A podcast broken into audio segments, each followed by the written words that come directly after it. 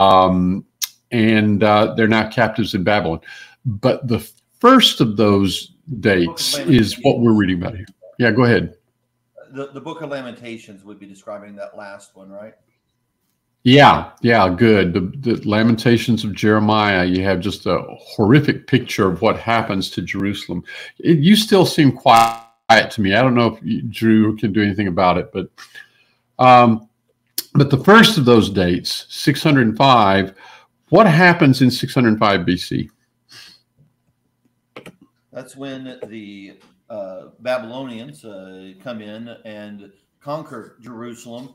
And principally, particularly as far as this study is concerned, they take away the elites, the nobles, um, uh, those who they would see as being particularly valuable for their their palace for training, that sort of thing, right? And, as well as a great deal of wealth. They would they take. Yeah.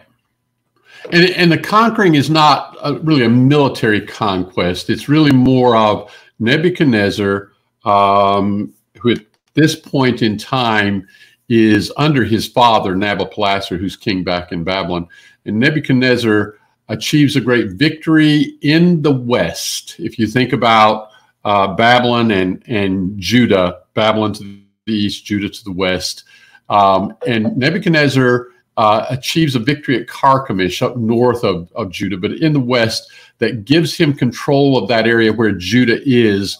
The Egyptians had exerted control over it, but now Nebuchadnezzar is going to exert control over it. And so, in exerting his influence, he can come to Jerusalem and say, I want your, your young, brightest, good looking, teachable young men who, who can be trained for services, uh, for positions of service and honor. Really, they, the positions would be positions of honor in my court back in Babylon. And I'm teaching the high school boys right now, and I think they kind of like it when I keep emphasizing that it's it's boys just like them, the good-looking, young, intelligent. You know, the, those are the ones who would be being taken away. And among those are Daniel, Shadrach, Meshach, and Abednego. Now, I'm really a little inconsistent in my mentioning their names there because why? Well, uh, yeah, I was. Uh, it, it's it's Daniel, Hananiah, Mishael, and Azariah. Um, right, those are their Hebrew names. Right. For some reason, we, we, we know them as Daniel, which is his Hebrew name, and then Shadrach, Meshach, and Abednego, which are their Babylonian names. Uh, so anyway, all right. So so they are. So the, the but the point here I, I want our, our viewers to get is in 605 BC, Jerusalem's not destroyed. There are not many people taken captive just these young men who are trainable for service in Nebuchadnezzar's court. And, and at, at this time, Nebuchadnezzar gets word that his father has died. And so he has to rush home to take the throne. And then, of course, all these young men are and his army come back to Babylon. And so we pick up the story in Daniel chapter one. And and I'm going to unless there's something you want to talk about in Daniel chapter one, I'm just going to summarize it and say in Daniel chapter one, we see a picture of Daniel as a man of conscience and conviction. He is also a man who understands how to um, be true to his conscience and, and be true to his convictions without having a chip on his shoulder kind of an attitude. Uh, he's very gracious, but he's gonna he's gonna be true to his conscience. Conscience. Um, anything else you want to say about chapter one? So maybe just noting the meaning of the name Daniel. Uh, yeah. God is judge or the judge of God, something to that effect.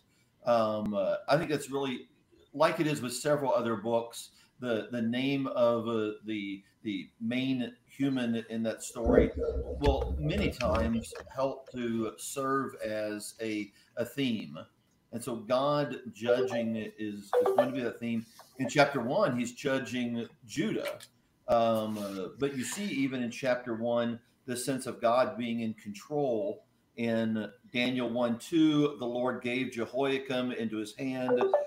Daniel 1 9, God brought Daniel into the favor and goodwill. And Daniel 1 17, God gave them knowledge and skill and literature and so forth. So God is in control. God is the one that is moving the pieces in uh, this story.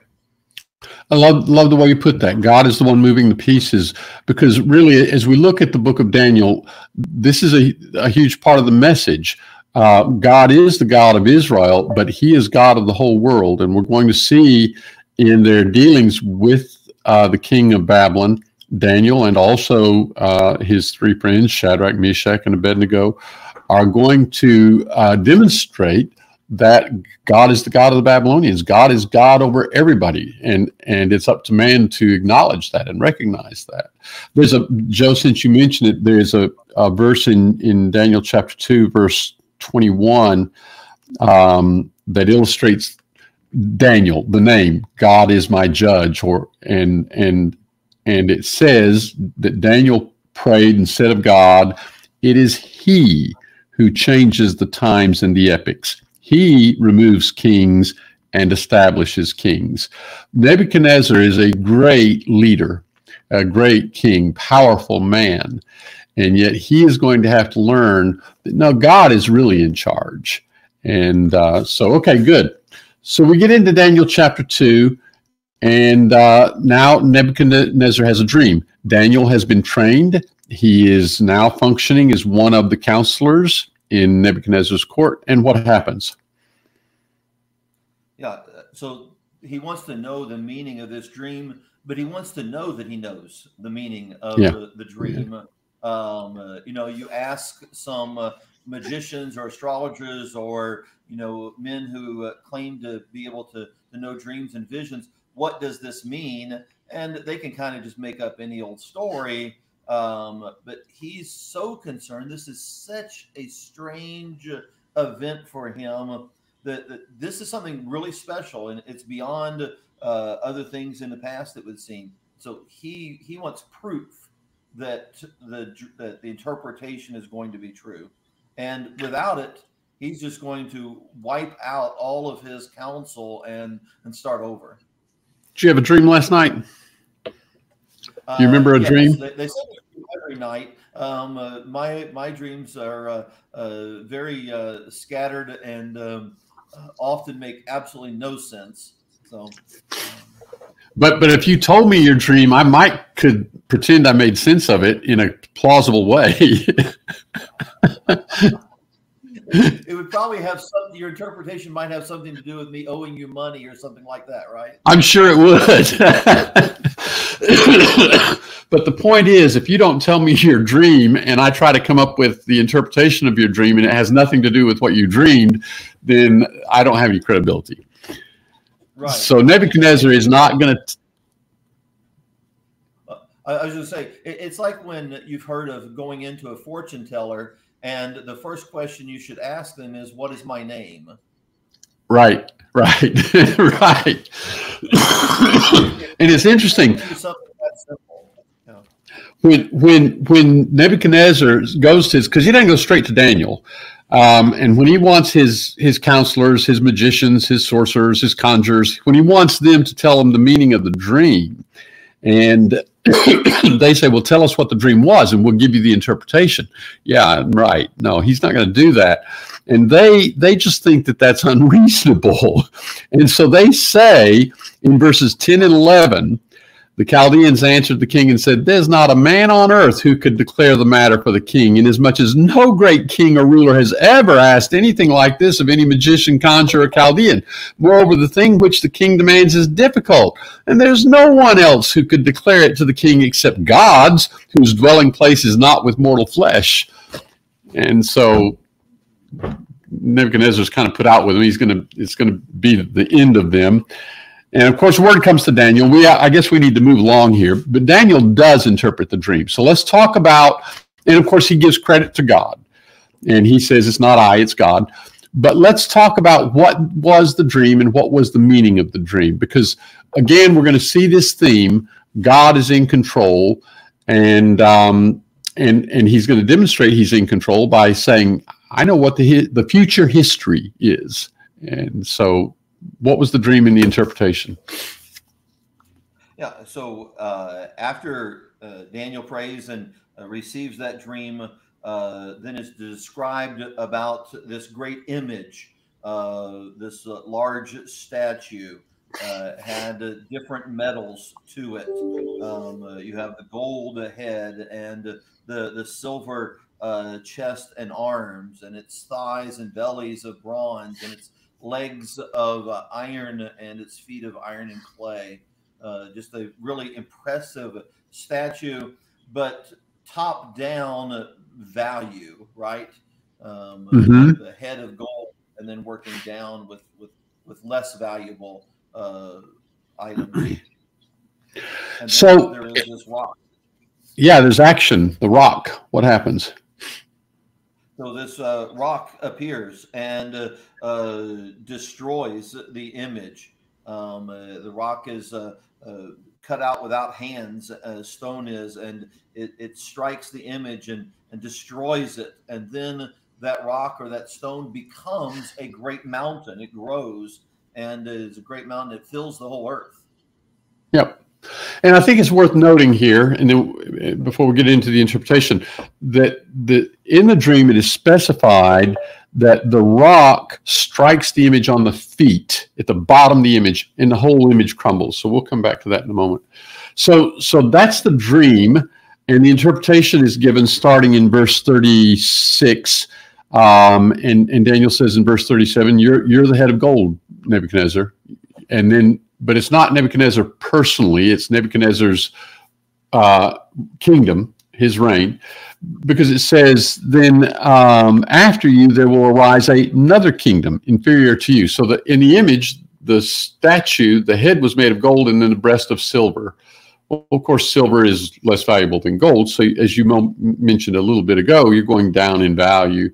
But that represents another kingdom um, and then it says a third kingdom in verse 39 of bronze. So the loins were bronze. So you had head of gold, uh, breast of silver, loins of bronze, and then the legs were of iron. And it says in verse 40, there'll be a fourth kingdom as strong as iron. And then it goes on and it describes the legs that as you go down toward the bottom of the statue, the iron becomes mixed with clay and I always somehow picture picture like an iron pot that has been broken into pieces and somebody's put it back together by using clay as a as a glue or as a joint filler. And so it's got fissures in it where there's weakness, but it's all back together. And uh, that's kind of the way this thing was. And it does mention um, in verses 42 and 43 talking about the fourth kingdom, it says, As the toes of the feet were partly of iron and partly of pottery, so some of the kingdom will be strong and part of it will be brittle. And in that you saw the iron mixed with common clay, they will combine with one another in the seed of men, but they will not adhere to one another, even as iron does not combine with pottery. Okay, so he says, You're the head of gold, and another kingdom after you, and then a third, and then a fourth. So just historically, just historically, if we start with Babylon, what are the next three kingdoms? Uh, the Medo-Persian would be the next kingdom that was inferior. Uh, mm-hmm. And then the next one would be Alexander the Great's kingdom of Greece. Uh, mm-hmm. And then the fourth kingdom would be that of Rome. Yeah. Um, and and there is evidence in the book of Daniel uh, we're not just guessing. I mean, that's history, but we don't just have to assume that that's what that means. As you get over in the book of Daniel, Daniel, the eighth chapter, he's going to talk by name about the Medes and the Persians and then the Greeks. And this in a book that's written, you know, over 500 years before Christ, before the Persian, well, the Persian Empire comes to power about 539 BC. But at the time that, that Nebuchadnezzar is king, you know, we're 60 years before that. Um, and then years before uh, the Grecian Empire that's mentioned in chapter 8, yeah, uh, mm-hmm, 2021. Mm-hmm. Uh, so th- this is very clearly prophecies taking place. So then, if you think about that fourth kingdom as Rome, and you think about that idea of the legs of iron, and then there's fissures of clay in it, Rome Rome was a city ruling over a vast empire that was made up of many different nations, many different ethnicities, many different cultures. And to me, I always think in terms in modern history of the Soviet Union, which when you and I were kids we didn't know the difference between Russia and the Soviet Union. That was those were synonyms.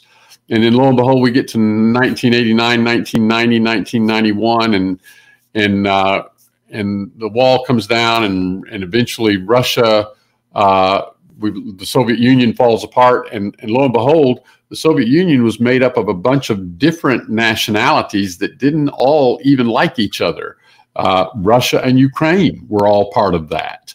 Uh, the Chechens and Georgia and Kazakhstan, and they were all part of that. And, and now they are not necessarily all on good terms with one another, as is obvious in Russia going into Ukraine and the war there. And so, what you had was an empire that was held together by the totalitarian power of its leaders, of its system. And once eventually you saw the fissures um, open up there. And, and that's, that's kind of what you had with Rome. It was a powerful empire, but there were weaknesses in that empire in as much as they were, it was made up of all different groups of ethnicities that weren't necessarily always on the same page as each other. Yeah, and, and maybe just to add emphasis to, to what you're saying, when we look at this fourth kingdom beginning in verse 40, uh, and then that goes all the way through verse 43, those feet and toes are not fifth, sixth, seventh, eighth, ninth, tenth, and so on kingdoms. It no. one kingdom that is being talked right. about all the way through that text and it emphasizes right. that singular, that kingdom, um, and so that helps to dispel some of the uh, false teaching or, or, misinterpretations of this text. We're only talking about four kingdoms total, and yep. uh, we, we have to try to add more um, uh, as far as the the man-made uh, kingdoms here.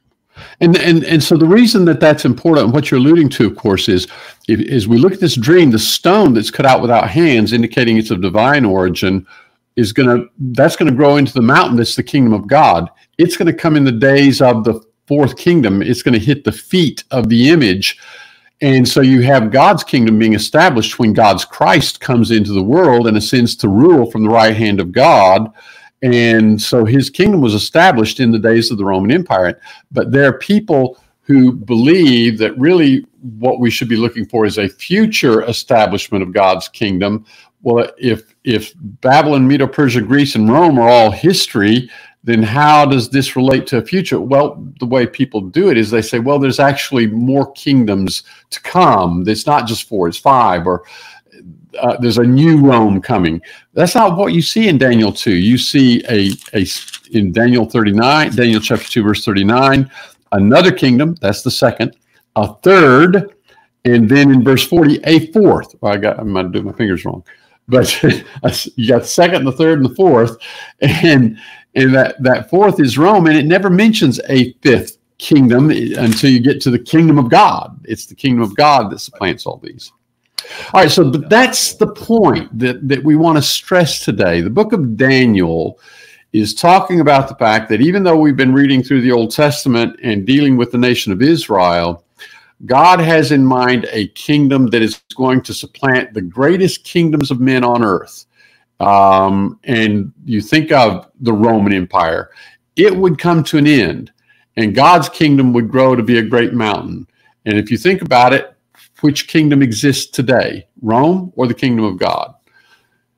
The kingdom of God continues. And, and so, and so, Daniel, the book of Daniel, is sending the message that God is over all, God's kingdom is greater than all the kingdoms of men, but also that God is is that all the kings of the earth are subject to God. And, and so we get into the book of Daniel, chapter uh, 4, and uh, Nebuchadnezzar, I, we won't spend time going through this chapter unless you just want to, but Nebuchadnezzar is really humbled and, until he acknowledges that there's a God who rules over all, that, that uh, Nebuchadnezzar is not in control. Uh, maybe just to, to, to, tie a couple things together really quickly here. Uh, you made the comment earlier that that first kingdom was Babylon, not necessarily specifically Nebuchadnezzar. Mm-hmm. I don't mm-hmm. think Nebuchadnezzar really got that at the beginning because chapter three, you have him build this grand statue in honor of himself. Um, uh, it was to to represent him, um, uh, and uh, it was all gold, like the head was. And so you do see this pride entering into the story, and so that really is a great segue to chapter four, where Nebuchadnezzar is humbled. Then. Yeah, yeah, yeah. Daniel chapter three is that story where Shadrach, Meshach, and Abednego are thrown into the fiery furnace, and uh, Nebuchadnezzar thought he could compel them to bow down and honor his statue, and and uh, found out he couldn't. And so, all right. So uh, as we move on through the book of, of Daniel, we come to Daniel chapter seven, and in Daniel chapter seven, Daniel himself, whose name is given here as no, it is given as Daniel. He has a dream. And uh, again, it's going to represent the same four kingdoms that Daniel chapter 2 are, are about. Um, so I'm going to read a little bit if that's all right with you. Daniel chapter 7, I'm going to start in verse 2. Daniel said, I was looking in my vision by night, and behold, the four winds of heaven were stirring up the great sea and four great beasts were coming up from the sea, different from one another. So in, in chapter 2, in Nebuchadnezzar's dream, there was a statue with four parts. Now we have four beasts, and they're coming up from the sea. Verse 4 the first was like a lion, and it had the wings of an eagle, and so on. I'm going to simplify this the, the main appearance of this first beast is a lion. It's not a lion like you or I would see in a zoo because it has wings and so on, but it's a lion. And then verse uh, 5 uh, Behold, another beast, a second one resembling a bear. And it was raised up on one side. Uh, and then I'll skip down to verse 6. And the third one was like a leopard. Again, it has wings, but it, it's like a leopard. And then uh, then verse uh, 7 says, This after this I kept looking in the night visions, and behold, a fourth beast, dreadful and terrifying and extremely strong. And it had large iron teeth. It devoured and crushed and trampled down the remainder with its feet. And it was different from all the beasts that were before it, and it had ten horns. And um, verse 8, Daniel is contemplating the horns, and another horn, a little one, came up and three of the first horns were pulled out by the roots before it. And behold, this horn possessed eyes like the eyes of a man and a mouth uttering great boasts. Now, before we get into the court scene when these beasts are judged, anything you want to talk about in terms of these three beasts that Daniel sees in his dream? Uh, no, so I think you know you have the gates of Babylon uh, have depictions of lions on them. Um, mm-hmm. Sort of just an interesting uh, piece of uh, archaeological fact there. And then uh, won't spend much time with the, the bear and Medo Persia, but the, the leopard, you know, a fast animal. And you think about Alexander the Great's conquering of the, the world in such rapid speed. And so the, the, the imagery here matches uh, the kings and those those kingdoms as well. Yeah, there's a there's a subtle piece of image. So we so what we're saying is you've got four beasts. We had four parts of the statue in Daniel two that represented four kingdoms. We're saying these four beasts represent the same four kingdoms, and and you're talking about some ways in which these the appearance of these beasts is appropriate to the kingdom. The second one, the bear, uh, there's a subtle hint here. It's raised up on one side if we go back to Daniel chapter 8 or, or turn over to, to Daniel chapter 8, you'll see a vision in which Medo Persia is represented by a ram and um, Greece is represented by a, a goat. And it tells us that. It tells us in chapter 8 and verse 20 that the ram is with a ram that had two horns represents the kings of Media and Persia. Well, in the description of that ram, it talked about those two horns and said that the longer one came up um, second, that it had two horns. One came up first, and then the other one came up and grew longer. And historically, what you had was the older part of the Medo Persian Empire was the Median Empire, the Medes. And they had actually allied together with the Babylonians to defeat Assyria way back in in 612 BC. Um, and and yet, when the Medes and the Persians allied together, the Persians ended up being the more dominant, and so that's their horn representing them is, is longer. And it says in Daniel 8:20, the ram which you saw with the two horns represent the kings of Media and Persia. It says those two horns, Media and Persia, and the one that came up last ended up being the longer one, that being Persia. So then you think about the bear in Daniel 7, he's raised up on one side, one side taking precedence over the other side.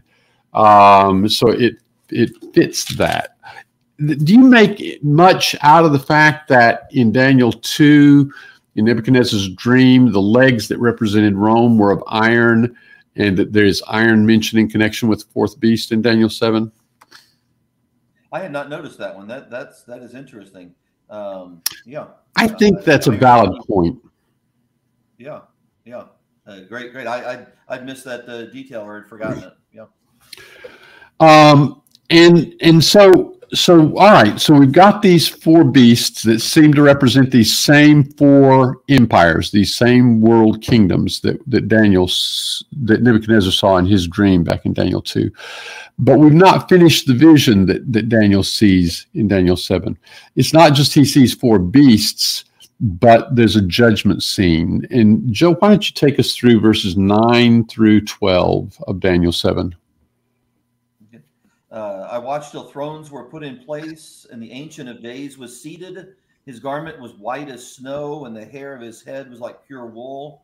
His throne was a fiery flame, its wheels a burning fire. A fiery stream issued and came forth from before him.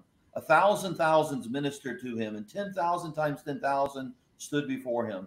The courts were seated, the books were opened.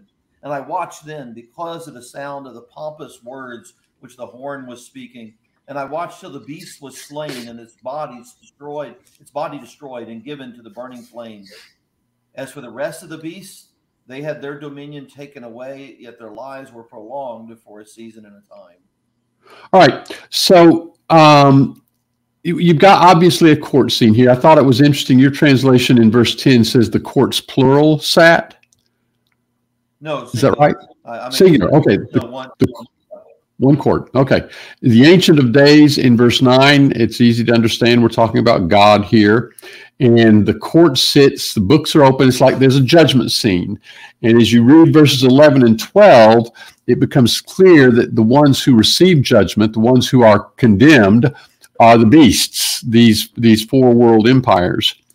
And then verse 13 I kept looking in the night vision, and behold, with the clouds of heaven, one like a son of man was coming, and he came up to the Ancient of Days and was presented before him, and to him was given dominion, glory, and a kingdom. Let's pause there. So in Daniel 2, you had these, this statue representing these four beasts, and a stone cut out without hands strikes it on the feet. The whole thing crumbles, and that stone is the kingdom of God, and it grows to become a great mountain. Here you have these four beasts, and there's a court that sits for judgment and rules against them, and the kingdom is given to one like the Son of Man, and he has dominion. And so in both of these, you see God's kingdom supplanting and outshining the kingdoms of the world, these great, powerful kingdoms Babylon, Medo Persia, Greece, and Rome. Uh, anything you want to point out there before I jump back to something else here? No, you, you have the, the, the very same uh, conclusion that is given that, uh, for example, in Daniel 2 44, uh, it consumed all of these kingdoms and it shall stand forever. And then that same idea uh, in Daniel 7 14, the end of it, his dominion is an everlasting kingdom. His kingdom, the one which shall not be destroyed. So both of these are an eternal kingdom, or uh, they, they, they are permanent kingdoms there's a there's an interesting little phrase here in verse 12 as for the rest of the beasts their dominion was taken away but an extension of life was granted to them for an appointed period of time um, when we think back to the dream that nebuchadnezzar had in chapter 2 and the fact that the stone strikes the feet and the whole image crumbles. Well, the image represents Babylon, Medo Persia, Greece, and Rome. But when in the first century, when the Christ comes into the world and when he ascends to the Father and sits and rules over his kingdom, when that happens, Rome is the only empire in existence. Babylon, Medo Persia, and Greece were all history, the, at least politically, they were all history by then.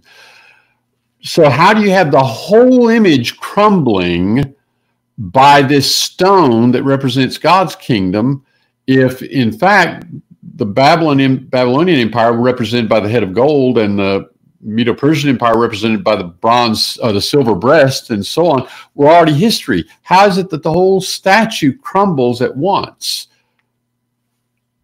I, I think that's really so. So Daniel seven twelve, I think, really helps us to to uh, understand that uh, what seems like a, a dilemma there. Um, so their dominion was taken away, but their lives, the lives of those kingdoms, continued. Uh, I'm thinking in terms of language and culture, um, uh, even even land uh, and so forth. Um, uh, you know, those those places didn't cease to exist, but like you said, they were not the power any longer. Their dominion yeah. taken away, but, but the the the cultures uh, would would continue. Especially think about the how much Rome was affected by the Grecian language and and so forth, and you know uh, even the, the, customs and laws of each of those empires or each of those kingdoms uh, were built somewhat based upon the laws of previous kingdoms. Yeah, yeah. Each empire was assimilated into the next one. Um, you mentioned language. Uh, when Rome was the Roman Empire in the first century, the language of the world was Greek. Uh, so yes, they had conquered Greece, but Greek language had had had persisted. Uh, Will Durant is a was a historian who, in one of his volumes, makes the point that even though Rome conquered Greece, it was Greek architecture and Greek art and Greek language uh, that that pervaded the Roman Empire, and so in a sense, Greece conquered Rome. Um, obviously, not militarily, but each empire Babylon was subsumed into the Persian Empire. The Persian Empire was inherited by, subsumed into the Greek Empire, and and that that then in turn in Rome. So we, by the time you get to Rome, Rome is a roll up of everything that's come before it. and Joe, that's interesting because when we get to the New Testament and we get to the Book of Revelation, there's a context where we're talking about a beast that represents the Roman Empire. And what does that beast look like? So, really, I think that's just fascinating to to look at in, in Revelation 13 and Revelation 17. It is the description of this horrible, terrible beast of Daniel 7 7, very similar language. But it says that it looks like a leopard, a bear, and a lion. Yeah. Um, and it is given in the exact opposite order as Daniel 7. And, yeah. and somebody pointed out to me a long time ago that Daniel is seeing these kingdoms off into the future, so they're in sequence, while John is receiving this vision and looking in the past, and so they're going in the opposite direction. But yeah. the same imagery is used leopard, bear, and lion. But by the time we get to Revelation in the days of the Roman Empire, they are it's all rolled up into one beast that that beast comes up out of the sea. Uh, the four beasts in Daniel seven come up out of the sea. There are various other parallels we may or may not talk about today, but uh, but that you know, if you're if people always get fascinated with the Book of Revelation. Sometimes they need to start back in the Old Testament, learn the Old Testament first, and then when you come to the Book of Revelation, you're going to see what all this imagery is about because it's rooted in the Old Testament. If you just start reading Revelation 13 and there's this weird beast description, you can go off in any direction you want with your imagination. But if you come to it with this Daniel 7 in your back pocket, you you understand this imagery, then you realize Revelation 13 is talking about the roll up of all these beasts of all these kingdoms into one, the Roman Empire. Um, all right, but in Daniel 7, what we're seeing again, if you've got a God who is thought of as, well, he's the God of Israel, and yet he's telling telling you over here in Babylon what's going to happen not only to Babylon, but what's going to happen to the kingdom that replaces Babylon and what's going to happen to the kingdom that replaces the kingdom that replaces Babylon, and what's going to happen to the kingdom that replaces the kingdom that replaces the kingdom that replaces Babylon, and then about his kingdom and how it's going to be an eternal kingdom. And you start to get the picture there is a God who is over everything. He is truly the judge, not just of Daniel personally, and not just of the nation of Israel, but of the world. And, and, and so fascinating that as we look at these chapters, as, as we just kind of just quickly recap two through seven, uh, that this section of Daniel is actually in a different language. Uh, it's in the Aramaic yeah. language from Daniel 2 4 through the end of chapter 7. So, as we are focusing on world events, there is not the Hebrew language that's describing them, but the Aramaic language. And so, Daniel 1 through 2 3 and then Daniel 8 and following are going to be in Hebrew um, because they are dealing primarily with how things will affect the Jews themselves and the, the, the land, the, the, the, promised land. So re- really that that is even shown by the way that it is written. A couple of things I want to point out in Daniel 7. Uh, in verse 13, when after the court has sat and the, these beasts, these kingdoms are condemned, and then one like a son of man comes before the ancient of days and, and the kingdom is given to him. I'm convinced joe that this is the origin of the phrase son of man that jesus uses so often for himself in context where it's clear he's not just saying i'm a human. He is uh, he is connecting himself with this one like a son of man in Daniel 7 who receives the kingdom. And so that expression, son of man, comes to be a kind of shorthand for, or maybe longhand, for the Christ, the Messiah, because the one who receives the kingdom is the king. In, in fact, uh, thinking about Matthew 6 13, um, uh, when Jesus came into the region of Caesarea Philippi, he asked his disciples, saying, Who do men say that I, the Son of Man, am? And as they go through the guesses, and as uh, as Peter gives a, a great answer uh, regarding that, one of the things that um, uh, Jesus responds with in verse 19 I will give you the keys of the kingdom of heaven.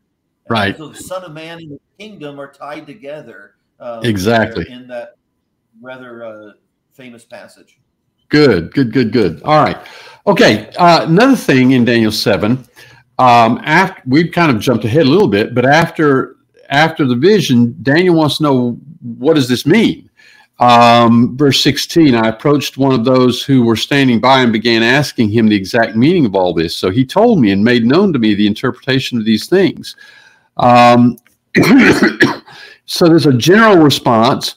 But then in verse 19, Daniel says, Well, I desired to know the exact meaning of the fourth beast, which was different from all the others. And so there's a, quite a description here of the conflict between the fourth beast and the saints of God. And there's some phrases here in this description that, again, as we were talking about a moment ago, come back to us in the book of Revelation, in, in Revelation, the 13th chapter. Uh, I'll just note here, um, verse 21. Uh, it talks about this fourth beast, and it talks about the horns on its head, and it talks about the mouth uttering great boast in verse 20.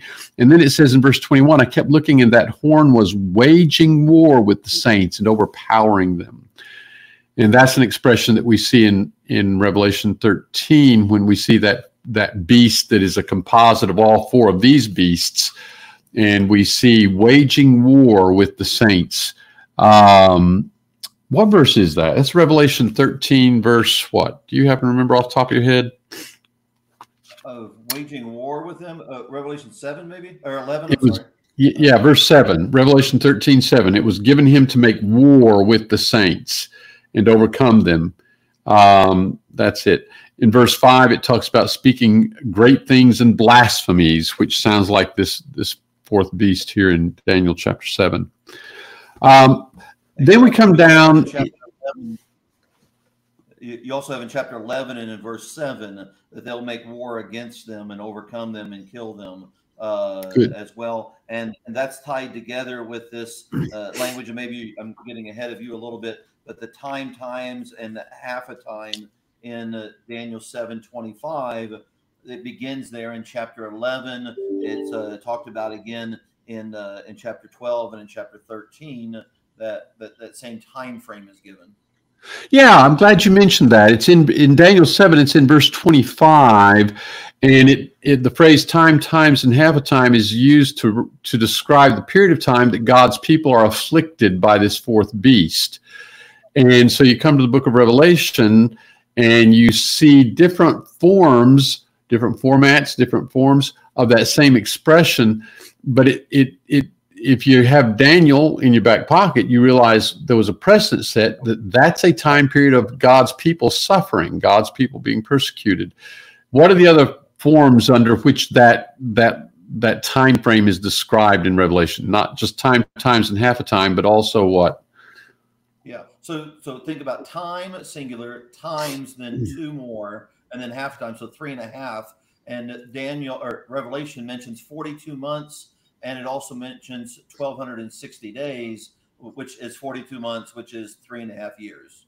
Yeah okay so you have those three different ways of referring to a time of persecution all boiling down to three and a half three and a half years. Time times and half time 42 months 1260 days. Um, okay um, the, the, I guess we're going to get out of time here. The last thing that I want to just make note of is this statement in verse 25 um, this this one of these horns of this fourth beast will speak out against the most high and wear down the saints of the highest one he will intend to make alterations in times and in law i think back to earlier in daniel chapter 2 where we noted daniel saying god is the one who um, God is the one who changes the times and the epics. Man's not in control of history, but this this one thinks he is. Verse twenty six the court sits for judgment. So Daniel is being given the interpretation of the vision we described earlier. And his dominion, this dominion of this fourth beast, will be taken away, annihilated, destroyed forever. And the sovereignty, the dominion, and the greatness of all the kingdoms under the whole of heaven will be given to the people of the saints of the highest one. His kingdom will be an everlasting kingdom. And so that that's kind of the the point. God is in control over everything, and He has a kingdom that is going to prevail eternally. And these other kingdoms, starting with Nebuchadnezzar's and the ones that come after him, would not. So I think we're out of time, Joe. Thank you. Uh, Lord willing, we'll be back with you next week, and we hope you'll tune in.